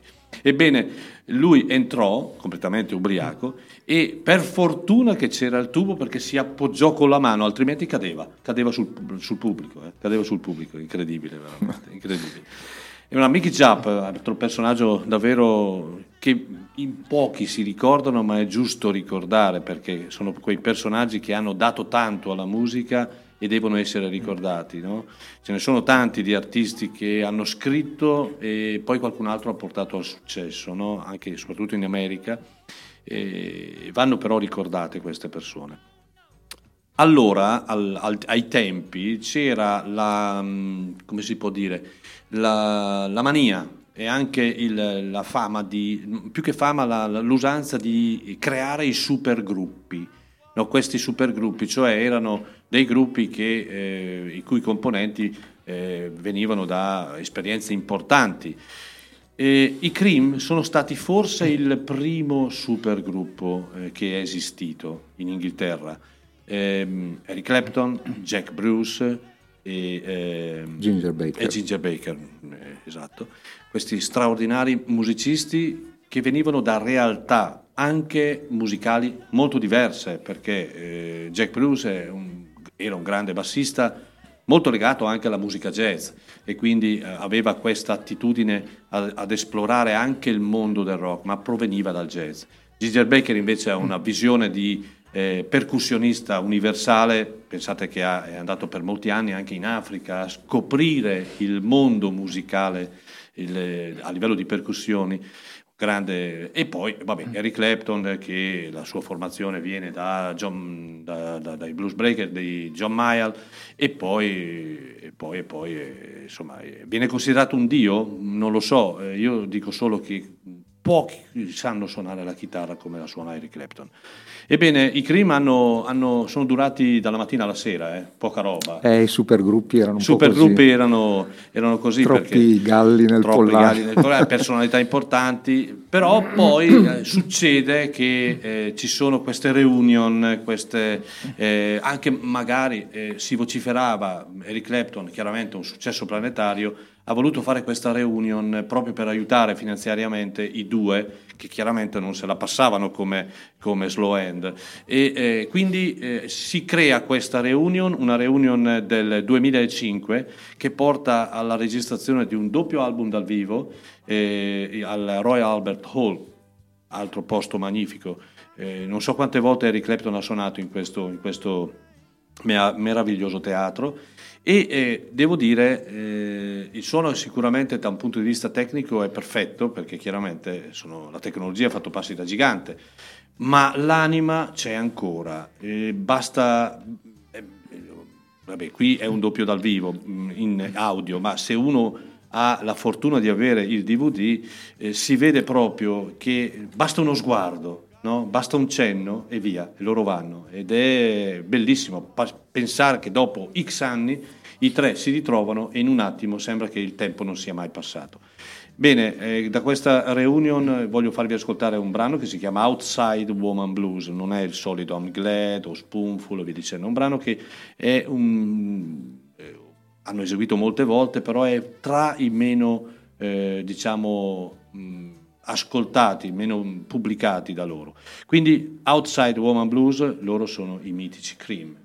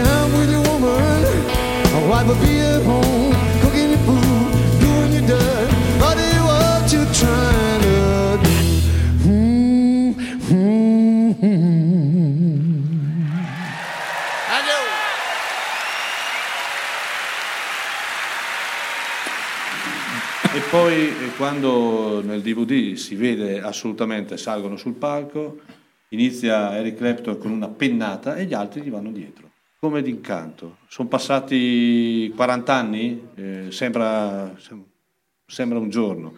Erano i Cream, questa reunion splendida del 2005, è stata- c'è stata solo questa di reunion e poi ovviamente Ginger Baker se n'è, ehm, Jack Bruce se n'è andato purtroppo. E anche Ginger e Baker. anche Ginger Baker e quindi, però è una, è una riunione significativa eh, dove chiaramente ci sono dei pezzi più, più importanti da Crossroad a White Room a Sunshine of Your Love insomma una serie di, di- di- di- di- di gemme di perle fantastiche.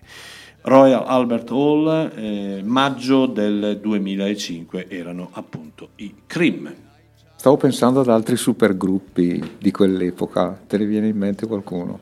Eh, beh, sì, ma se vogliamo gli Humble Pie era un super gruppo, perché gli Humble Pie venivano anche loro da, da grandi esperienze dei singoli, quindi era, era- era Forse anche il Jeff. Beck Group. Anche il Jeff Beck Group, sì. Poi sai, i talenti, i grandi talenti hanno, hanno avuto la capacità di non fermarsi e di ampliare la loro esperienza attraverso grandi, grandi collaborazioni, si creavano, come, come abbiamo detto prima, no? magari eh, esperienze che eh, non producevano tanti album, magari uno, due, tre, poi le band si lasciavano.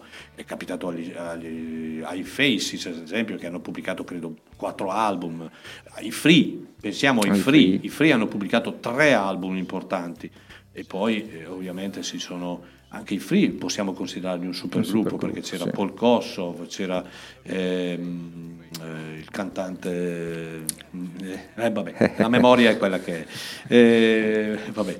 E, quindi in quel periodo ehm, non, c'era, non- non ci si annoiava, diciamo così.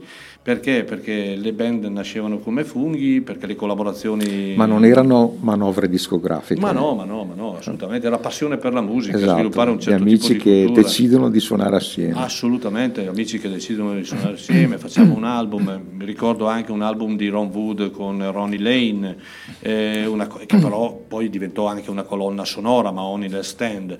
Ehm, ci sono mh, Anche i Blind Fate erano un supergruppo. Anche questi sono nella lista di oggi, Blind Fate ad esempio, un grande gruppo che ha pubblicato solo un album. Un album. Un album con appunto Eric Clapton, con ehm, eh, il tastierista dei dei, Traffic. dei Traffic, esatto, Stevie Winwood. Steve Winwood e via. E quindi ehm, eh, era così, era così. E quindi noi godiamo ancora di queste situazioni. eh. Ci viene la pelle d'oca quando ascoltiamo ancora brani di questo, di questo tipo, anche magari rifatti oggi, oggi nel senso 2005. Quindi eh, è stato un momento epocale. Come momento epocale è stato ad esempio il questo punk. disco. Il punk. Eh, soprattutto questo disco che eh, è il primo disco dei Damned. Qualcuno se li ricorda i Damned? Tra l'altro esistono ancora, Certo fanno esistono. concerti ancora. E qui c'è la grande diatriba se il punk è nato in Inghilterra o in- negli Stati Uniti, per prima in Inghilterra. Comunque, Nessuno eh, lo saprà mai. Molti critici dicono che il, il primo singolo di punk è stato quello dei Damned, che andiamo ad ascoltare adesso. Eh, dall'album appunto The Damned ascoltiamo New Rose. Is she really going out with him?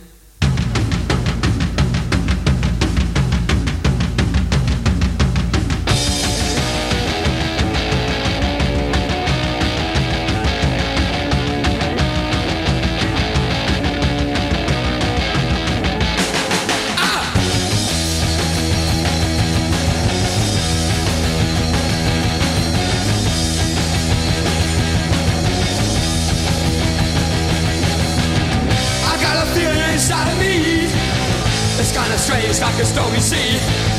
I don't know why, I don't know why. I guess these things have gotta be.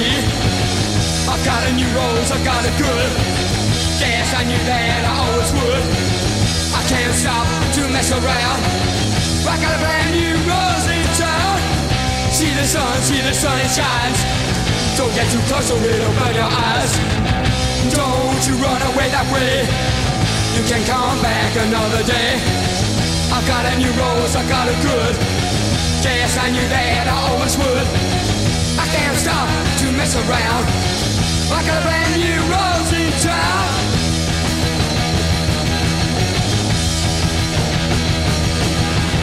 I never thought this could happen to me. I feel so strange. strange. Oh, why should it be?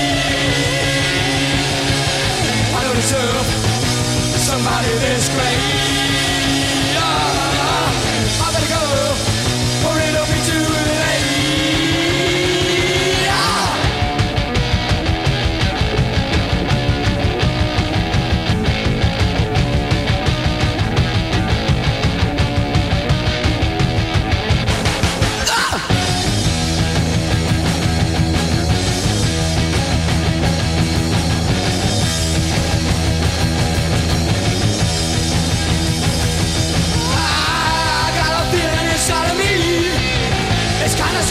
A stormy sea. I don't know why, I don't know why. I guess these things have gotta be. I got a new rose, I got a good. Dance I knew that I always would. I can't stop to mess around. Like a brand new rose in town.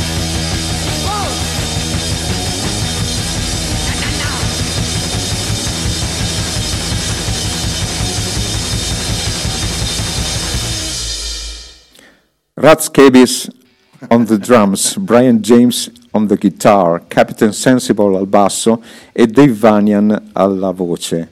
Questi erano i Damned che nell'ottobre dello- del 76 pubblicano questo disco, New Rose, 45 giri, che eh, sul retro aveva una cover di Help dei Beatles. E poi nel febbraio del 77 invece esce il loro primo disco prodotto da Nick Love. Love, eh. Ma guarda, il movimento punk, io ricordo, ero, ero ragazzo e, e- e già eh, bazzicavo nelle prime radio libere negli anni, fine anni, metà anni 70, no? Il periodo in cui le radio libere eh, nascevano come funghi anche lì. Grande fermento, eh, grandi ascolti, grande musica mh, che si poteva far ascoltare. E allora il punk eh, era una parte importante, no? una parte importante perché era il pieno periodo punk.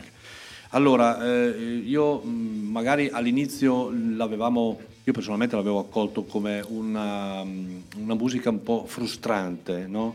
o una musica eh, poco tecnica effettivamente. In realtà il punk poi andando col tempo ad ascoltarlo, a sentirlo, a capirlo e a studiarlo, è un movimento che nasce da fondamenta ben precise, no? ben precise e ha comunque prodotto tanto, tanto di buono, perché eh, assolutamente ci sono state delle band e ci sono ancora band che eh, portano avanti questo, questo concetto di, eh, di- di- di musica. Forse bisognava solo scremare, perché Probabile. eh, nel calderone del punk entrava un po' di tutto, gente che non sapeva suonare, effettivamente c'era, però c'era gente che poi Assolutamente. assolutamente era tecnicamente Molto valida. molto valida. È, vero.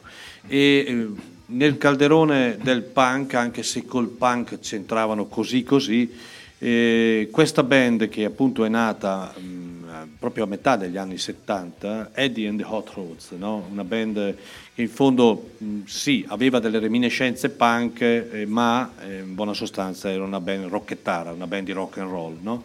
E anche se ascoltando i loro dischi, soprattutto il primo che per me è un album splendido, Teenage Depression, eh, eh, si- mh, alcuni elementi punk vengono fuori, ma giusto così. E, e- e allora dopo i Damned credo che sia la giusta, come si dice, no? il giusto approccio per il brano che andiamo ad ascoltare adesso è proprio Teenage Depression di Eddie and the Hot Rods.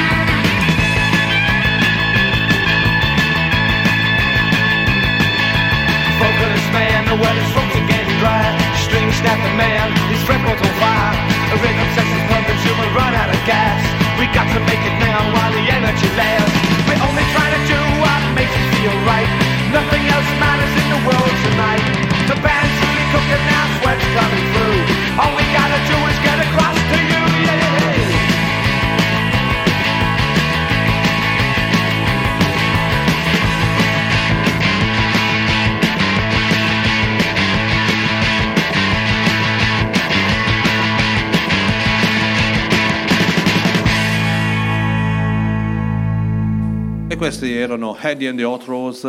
eh, Questa è una band che potresti portare a Chiari. ci sono ancora. Ci sono eh? ancora, Sì, sì, sì. ci sono ancora, sono ancora in attività. E sì, mi piacerebbe, mi piacerebbe anche perché dall'Inghilterra poi fanno presto. eh.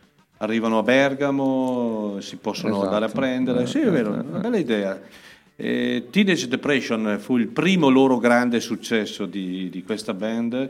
Che A me piace molto anche Life on the Line. anche quello è molto bello. Bellissimo. sì, sì, un- hanno pubblicato album davvero importanti, essenziali, eh, in buona sostanza poi rientrano nel, nel calderone del pub rock. eh, Infatti il cantante Barry Masters è andato a suonare con gli Inmates poi Sì, negli anni po- 80. esatto, esatto, esatto, è vero. E eh, pub rock perché? Perché sono band, il pub rock in buona sostanza cos'è? È un termine che relega le band a suonare nei locali piccoli, nei pub, nei- eh, quindi eh, con, con molta intimità, con un grande contatto tra il pubblico e eh, gli artisti, questo in buona sostanza. Però Ma fondamentalmente è rock and roll. è rock and roll con molto blues eh, chi- derivativo.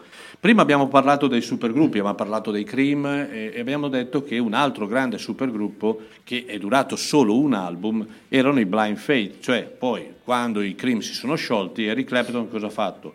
Ha chiamato il batterista Ginger Baker, gli ha detto vieni a suonare eh, con Steve Winwood e eh, con il bassista dei Family Rick Grich e hanno fondato i Blind Faith. I Blind Faith ehm, per qualcuno è stata un'operazione essenzialmente finanziaria. Io non ci credo, io credo semplicemente mh, proprio per il risultato che hanno dato, anche se solo in quell'album era un supergruppo che poteva dare molto. L'album in questione, che è omonimo, è un album che contiene eh, solo sei pezzi, poi è stato ripubblicato con delle aggiunte e via dicendo, ma solo sei pezzi che sono sei gemme, sei perle, dove appunto la grande tecnica di Eric Clapton si mescola con l'altrettanta tecnica di Steve Winwood sia a livello vocale che a livello strumentale.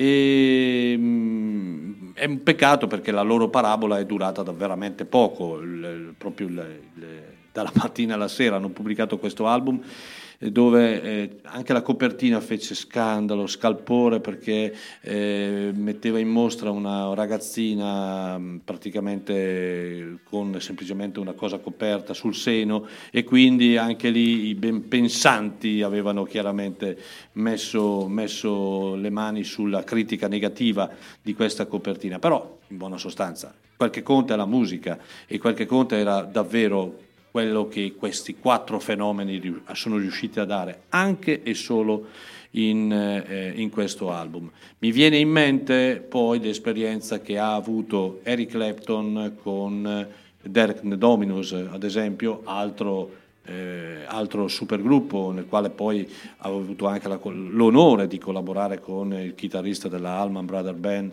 eh, Duane Allman. E quindi voglio dire, eh, eh, in quel periodo c'era davvero la voglia di, eh, di esprimere il proprio talento attraverso mille collaborazioni che magari, ripeto, come nel caso dei Blind Faith è durata solo, il, solo un album. Ma che album? Quindi ascoltiamo questo pezzo che ho scelto per voi che si chiama Well Alright, loro sono i Blind Faith.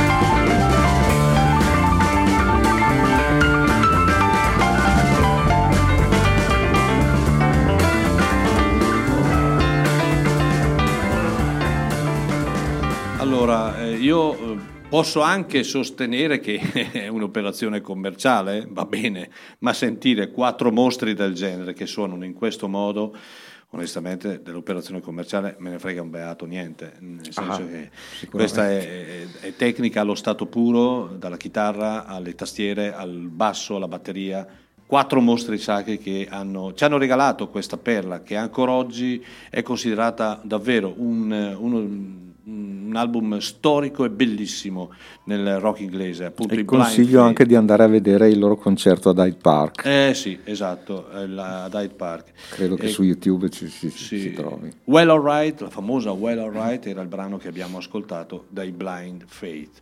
Eh, sono le 11.25, prima abbiamo ancora più o meno una mezz'oretta. Ehm, vi ricordo che il prossimo showcase radio, quindi qui in presenza di una trentina di persone, con ospitalità e un piccolo contributo economico, verrà eh, eseguito, eh, verrà realizzato il prossimo 29 aprile. Con noi avremo un artista che in America è abbastanza conosciuto ed è anche considerato tecnicamente come un, un chitarrista straordinario, perché lo è. Noi l'abbiamo avuto a Chiari, pensate, nel 1999, ricordo ancora, ed era con, con allora, allora la sua band che si chiamava Jack Mormons. Mi riferisco a ehm, Jerry Joseph. Jerry Joseph è un musicista, ripeto, ai più dice poco il nome, ma è un musicista straordinario.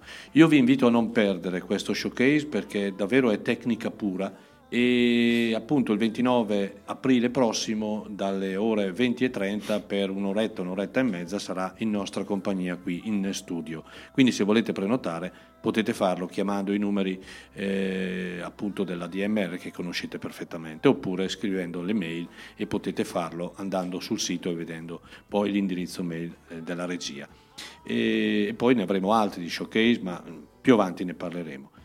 Adesso cosa mettiamo, caro Ma io volevo parlare di un personaggione del rock inglese, Ah beh, sì, eh, eh, Paul Weller, eh, grande personaggio. ex Jam, ex Style Council, poi carriera solista dal 1992. eh, inizia con anche lui nel calderone del punk, poi rock and roll. il- il- no, no, lui veramente è, è più mod che rock. È più mod, sì, esatto, più mod, esatto. Quindi eh, anche adesso con la sua carriera solista eh, ci ficca dentro sempre dei tributi agli Who, agli Oasis, collaborazioni con Gallagher, eccetera, con Noel Gallagher intendiamo. Certo. Ehm, quindi mh, sentiamo un po' la, mh, la sua fase solista, eh, con ballate acustiche più che altro. E dal suo LP True Meanings del 2018 andiamo a sentire un brano che si chiama Mayfly.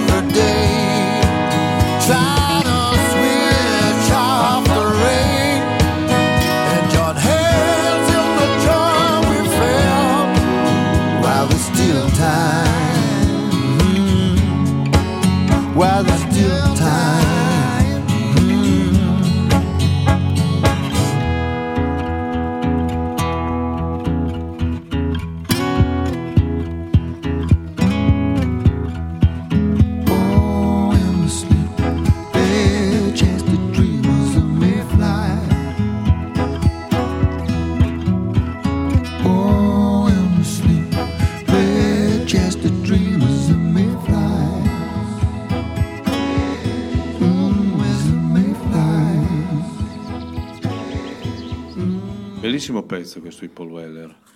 Molto raffinato. Molto raffinato, ti accorgi, questi sono personaggi che hanno un, un valore aggiunto, un- una marcia in più.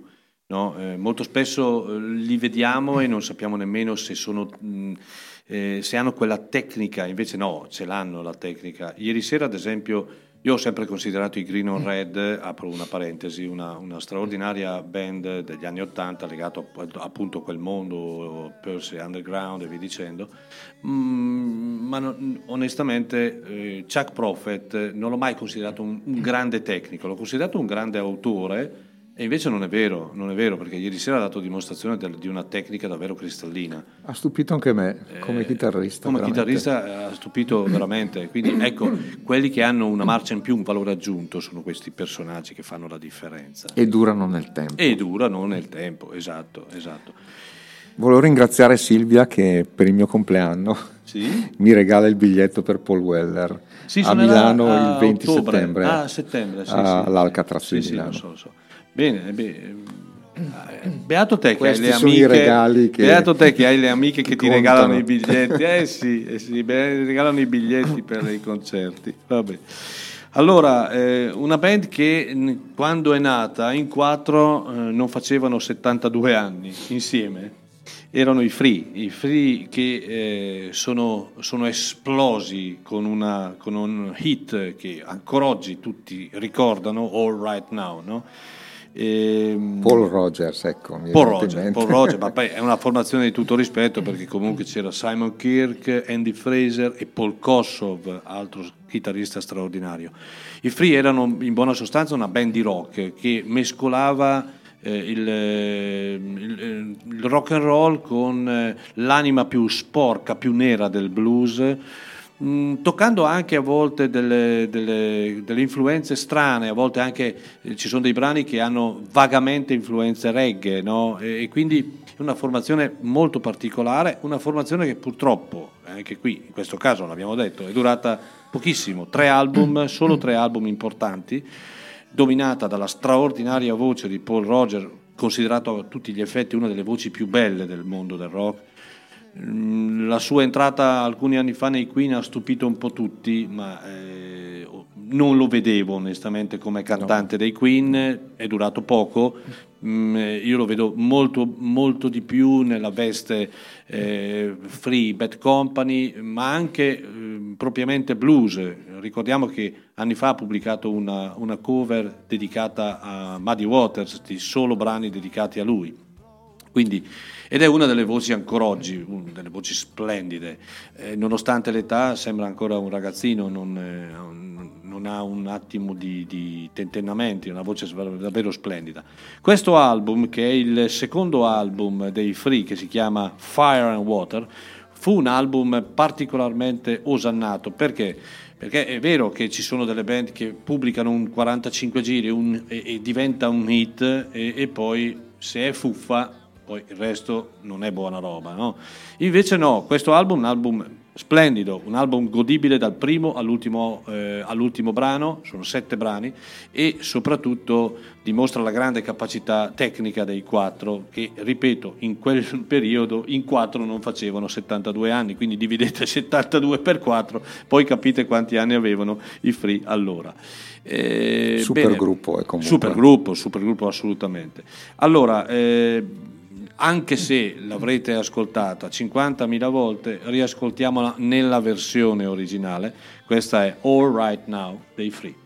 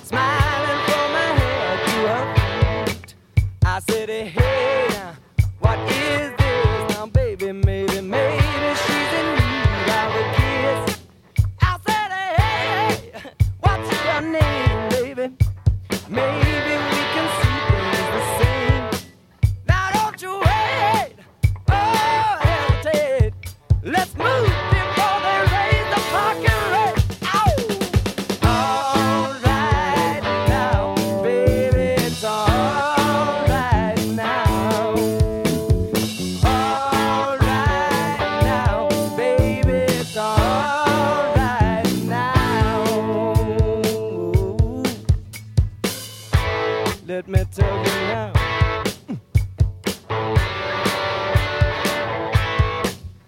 took her home.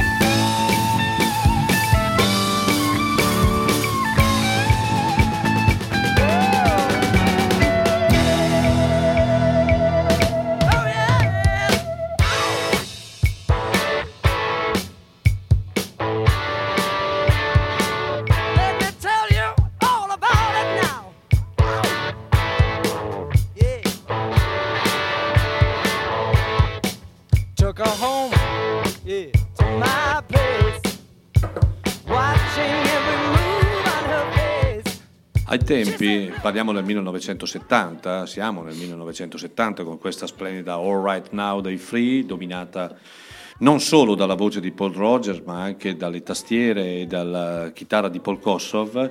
E le band di allora, anche italiane, avevano eh, tanto l'abitudine di eh, copiare, copiare i brani e eh, rifarli a modo proprio. Ricordo che questa canzone, ad esempio, è stata fatta da molti eh, e ricordo anche che il mio mh, povero primo fratello, che era un discreto, io dico discreto, qualcuno dice qualcosa di più, però io dico discreto perché non mi piace osannare troppo, eh, chitarrista, saxofonista e fisarmonicista anche, eh, nella, nella sua band eh, mh, avevano... avevano e onestamente ho dei ricordi ancora direi interessanti. Avevano copiato questa canzone e anche eh, Gimme Some Loving di Steve Winwood e la, la eseguivano molto bene. Avevano anche registrato un 45 giri che è introvabile e onestamente non, non saprei neanche come fare. Comunque era una piccola divagazione. Erano i Free, questa straordinaria formazione che al secondo dei tre album pubblicati, eh, appunto Fire and the Water, eh, abbiamo ascoltato All Right Now. E prima abbiamo con Nicola parlato di queste collaborazioni che nascevano, che si sviluppavano, no? E, estemporanee, no? duravano un disco, no? come in questo caso questo album che eh, vede la presenza, vede ti- la presenza di tanti artisti all'interno. Il- L'album è di Pete Townshend e di Ronnie Lane, ma all'interno, se noi andiamo a leggere chi poi suona nei vari brani, eh, troviamo ad esempio Charlie Watts, Eric Clapton, Henry Spinetti, John Entwistle, come abbiamo detto, Eh, aspetta un attimo che giriamo la paginetta. E poi ancora eh, Mel Collins, saxofonista importante, Ian Stewart, pensate ancora. E quindi tutta gente di, di un certo, di un certo valore. Henry Spinetti, grande batterista. E questa, eh, questa è stata una, è l'ultima, in buona sostanza, esperienza discografica di Ronnie Lane perché purtroppo dopo, dopo poco gli venne eh, diagnosticata, gli fu diagnosticata la sclerosi multipla e eh, poi il decesso in- negli Stati Uniti. È un album splendido questo Romix perché mescola la grinta, eh, la, mm, il suono di, eh, degli Who, in buona sostanza di Pete Townshend, quello che Pete Townshend ha dentro sempre, no? il suo modo di graffiare e, tra virgolette, usato, uso un termine improprio forse, violentare la chitarra, no? Con l'amore invece per la melodia e per le ballate di Ronnie Lane, si alternano uno all'altro. È un album davvero splendido eh, che è ancora reperibile e io ve lo consiglio caldamente perché è un disco davvero bello, che si ascolta ad un fiato e non annoia mai, anche se sono passati da molti anni perché questo album credo sia uscito nel 1977, sì, 77, esatto. Allora, eh, ascoltiamoci My Baby Gives It Away, lui è Pete Townshend e e l'altro è il grande Ronnie Lane.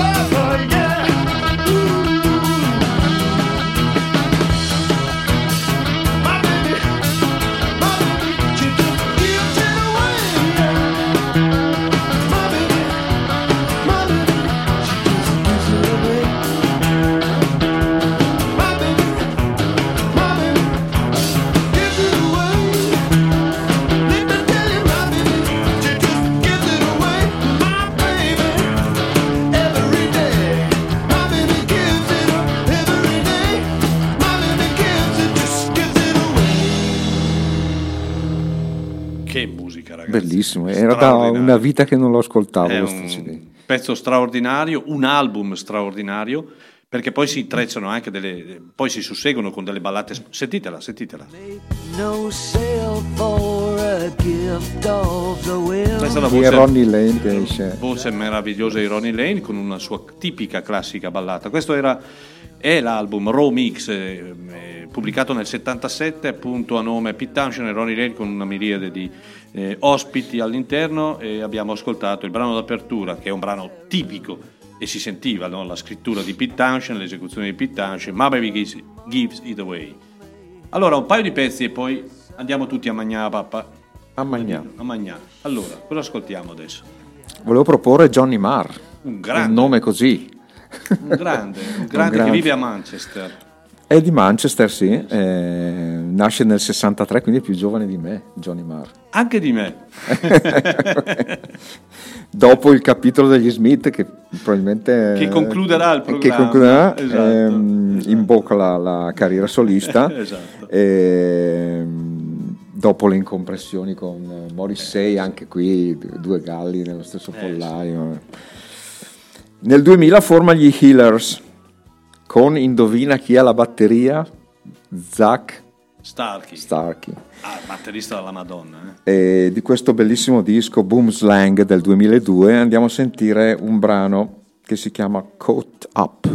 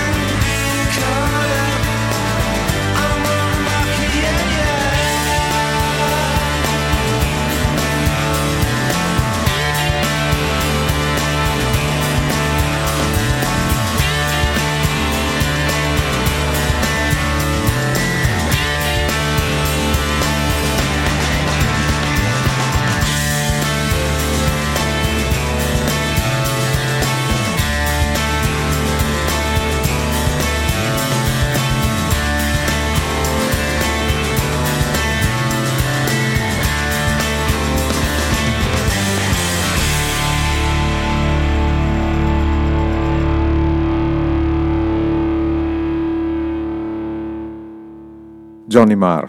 Eh, bravissimo. Pensa che da ragazzino ebbe la supervisione del chitarrista dei Cult, Davvero? che abitava lì proprio vicino a casa sua. Vedi? E quindi andava a lezione, Andava da- a lezione dal chitarrista dal dei chitarrista Cult. dei Cult.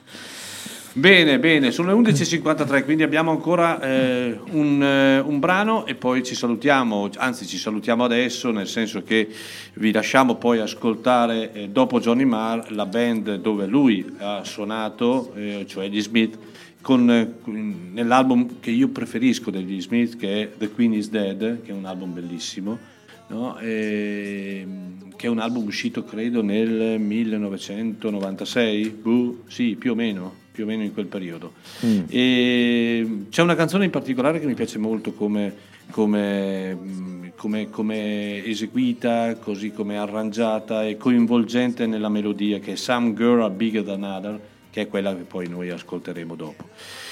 Allora, Nicola, grazie. Grazie, Grazie a te, è Eh, sempre un sem- piacere venire qua. Al- altrettanto per Sai me. che quando vengo qua apro il rubinetto della felicità. è vero, è vero. Lui ha coniato questo, questo, questo termine, no? ADMR, il rubinetto della felicità, ed è un termine bellissimo, no? Perché eh, ci riempie di orgoglio, prima di tutto, ci riempie di tanta, di tanta felicità, perché sappiate, è molto bello diffondere la musica, perché l'associazione ha quello scopo, lo scopo di diffondere la musica. Io dico sempre ADMR, la, la lettera più importante è la famosa di Domodossola, no?